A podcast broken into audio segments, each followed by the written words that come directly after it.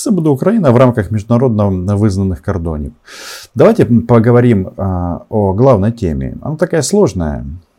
У нас, а, скажем так, во многом завышенные в обществе ожидания по результатам этой войны.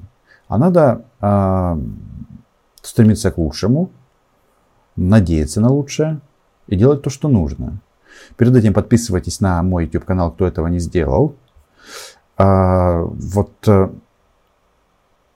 в комментариях я вот вижу такие тексты. Война закончится только тогда, когда реально начнут у нас а, в Украине избираться, избавляться от коррумпированных чиновников, отправлять их на фронт а, и так далее. Это пишет Юра. Значит, первое и самое важное.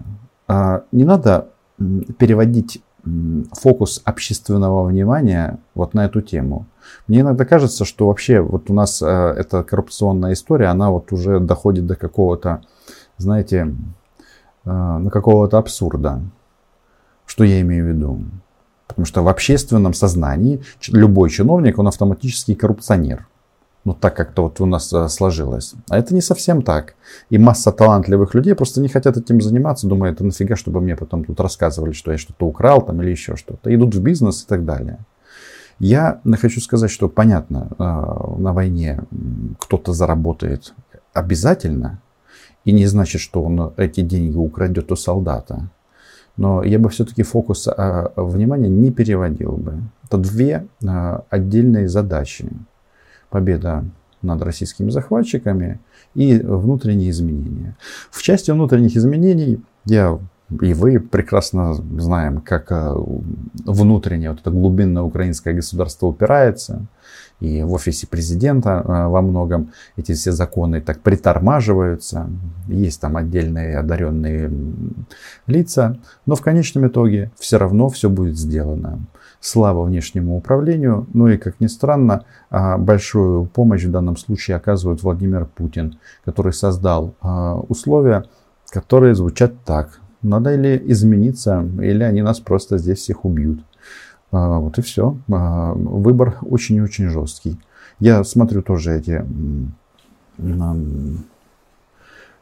сообщения там и депутатов арестовывают, и еще что-то. Тут я говорил с одним офицером из 10-й э, горно-штурмовой бригады, и он говорит, что если э, в Киеве думают, что солдаты не знают, что происходит, это не Советский Союз, когда можно было положить э, газету «Красная звезда» и сказать, что Сталин, Ленин, кто там, или какой-то другой престарелый мудак, он велик, и есть только одна правда солдатам, а, военнослужащим в целом это очень-очень не нравится.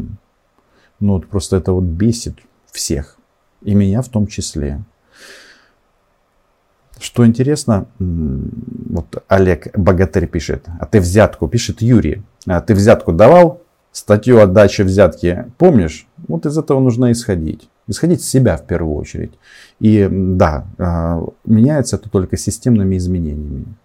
Но если мы говорим о военном аспекте, ну, тут э, есть что обсудить на самом-то деле. Вот с программой максимум все понятно. То есть мы для себя ее ставим так. Выход на международно признанные границы. То есть а, уничтожить до последнего российского оккупанта на украинской земле. Касается это Луганска, Донецка, оккупированных частей, а, Херсонской и Запорожской областей. Ну и, конечно же, Крыма. Все очень просто, казалось бы. Есть мнение, что даже это не изменит российские расклады. Почему? Потому что таким образом будет перемещен фронт. Это не значит, что после этого настанет мир. Я вообще боюсь эту тему в некотором роде обсуждать, хотя почему бы и нет. Потому что, знаете как, а, если ты скажешь, что есть программа минимум, то некоторые могут сказать «а» зрада и добавить, например, вот такими вот словами. Вы стали на бік Путина. Но это же не так. Война это искусство возможного. И война это калькулятор. И да, надо всегда смотреть на этот калькулятор. Он обычно считает, что жизни и материальные средства. То есть оружие, боеприпасы, все, что для этого необходимо. И вот э, может так получиться, что действительно война за, замрет на каком-то рубеже. А, чтобы этого не произошло, нужны новые системы вооружений. Ну, это же понятно, как э, божий день. Получим их в полном объеме? Тоже большой вопрос. Масса текстов, которые сейчас публикуются в западных СМИ, что вот Запад поддерживает Украину только для того, чтобы обороняться, но не наступать. И если это так, то делает это, делается это очень даже неплохо. Вот э, мы сегодня пережили самый массированный налет э, российских, российских шлюхедов, они же шахеды. А, потестили сегодня самые современные системы ПВО ближнего действия. Это как раз идеальный вариант, потому что они самые дешевые, я имею в виду снаряды. Мы использовали, тут э, наши как это, западные друзья, ну, коллеги, так сказать, и для них э, закон не писан, наше не снимать небо во время отбития атак. Но специалисты говорят, что мы попробовали сегодня над Киевом, есть такие системы Sky Ranger – и Sky, Skynex. Тут особенность в чем? Что Rheinmetall а, приступил к использованию, то есть а, после соответствующих испытаний, только в 2021 году. Для оружия это вообще просто, это не то что навью, это новейшее навью. Это э, по факту первое боевое крещение этих систем, если это так в боевых условиях. И здесь очень забавно смотреть на то, что некоторые особо одаренные товарищи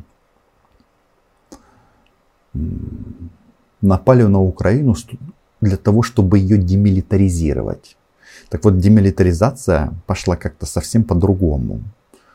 А, никто не мог представить, что у нас будет что-то подобное. И, как многие, наверное, видели эту картинку, у нас ніч всратих шахедів. Святковий концерт Слава ППО. Ну, тут бесспорно, знаете, 74 сбитых шахеда из 75, причем это ж не только над Киевом. Да, две трети было пущено на Киев, но и другие регионы тоже справились. А это важно, это говорит о том, что нас защищают комплексами противовоздушной обороны. И это круто. Так что э, вот почему я так стримно назвал, может быть, в некотором роде провокационно или как? Что результат не удовлетворит Украину и Россию. Что имеется в виду? Они же хотят нас уничтожить, всех, как идею украинскую. А как можно идею уничтожить украинского государства? Только одним способом, голодомором, геноцидом. Никто еще не придумал. Идея – страшное дело она уничтожается только с носителем этой идеи. И их это совсем не пугает. Смотрим исторические примеры. А россияне почему не будут удовлетворены? Есть тут, тут я, один товарищ, ну, а, сказочный мудак, а, террорист обыкновенный, всячески поддерживающий террор против нашей страны, массовые убийства, ну, то есть военный преступник, который называет себя режиссером, никто Бортко. Он э, задрал очень э, как это, критерии победы для фашистской России. Вывод для меня, во всяком случае, да думаю, что и для большинства граждан Российской Федерации один. Надо продолжать специальную военную операцию. Войну надо продолжать, как и задумано, до победы. Какая падла. Когда наступит эта победа? Думаю, тогда, когда президент Российской Федерации Владимир Владимирович Путин торжественно возложит цветы к памятнику основателю нашего государства Владимиру Святославичу в освобожденном Киеве, матери городов русских. Когда воссоединится русская земля, тогда и наступит наша победа. Как вам вот эта постановка вопроса? Нужно продолжать войну. Я так думаю, и все остальные так думают. Но э, в Питере, конечно, хорошо продолжать войну. А, вот смотришь на эту отвратительную рожу и задаешься одним вопросом. Какого, извините меня, а, хе а, этот а, российский нацист до сих пор носит звание народный артист Украины. По-моему, нужно какую-то бригаду специальную создать, а, даже две. Одна, которая проанализирует вот эти вот звания, высшие государства Украины. А вторая команда, это команда ликвидации. Я не знаю, кто там будет этим заниматься, или Малюк, или Буданов. Могут объединиться, а, а могут поиграть в игру кто первый. Так вот, а, идея, значит, взять Киев. Прекрасная идея. А, как говорит Маргарита Симонян, мы уже победили, потому что мы почти его взяли. Ну, а, я всегда хочу какой-то такой сексистый, сексистский жарт а, запустить, но не буду делать это сегодня. Что они почти взяли и куда. И, кстати, вот эта вот команда, которая хочет что-то взять, она же такая многоголосая. Почему-то что-то взять а, в Украине хотят в первую очередь российские самки. У всех все плохо в экономике, надо брать Киев. Ну или хоть что-нибудь брать. А, у всех в мире не очень хорошо в экономике. Ей смешно. Почему? Потому что человек любой, у которого хотя бы есть чуть-чуть мозгов, он э, не ведется на российские вот эти пропагандистские трели. Ну, потому что понимает, что это невозможно. Банально а, невозможно. Нет у них ресурсов физических, человеческих. Там, кстати, в предыдущем видео, оно, мне кажется, прекрасно, он рассказывает, что у нас демографическая яма, и вот мы захватили людей на, на оккупированных территориях Украины, и теперь русских стало больше. Вот падла. Ну, такую же падлу нельзя оставить с званием народный артист Украины, потому что он им не является. Потому что они не признают украинское государство, и их тошнит от Украины но они как э, долбанные мыши продолжают сюда лезть и колоться. А желающих воевать становится меньше.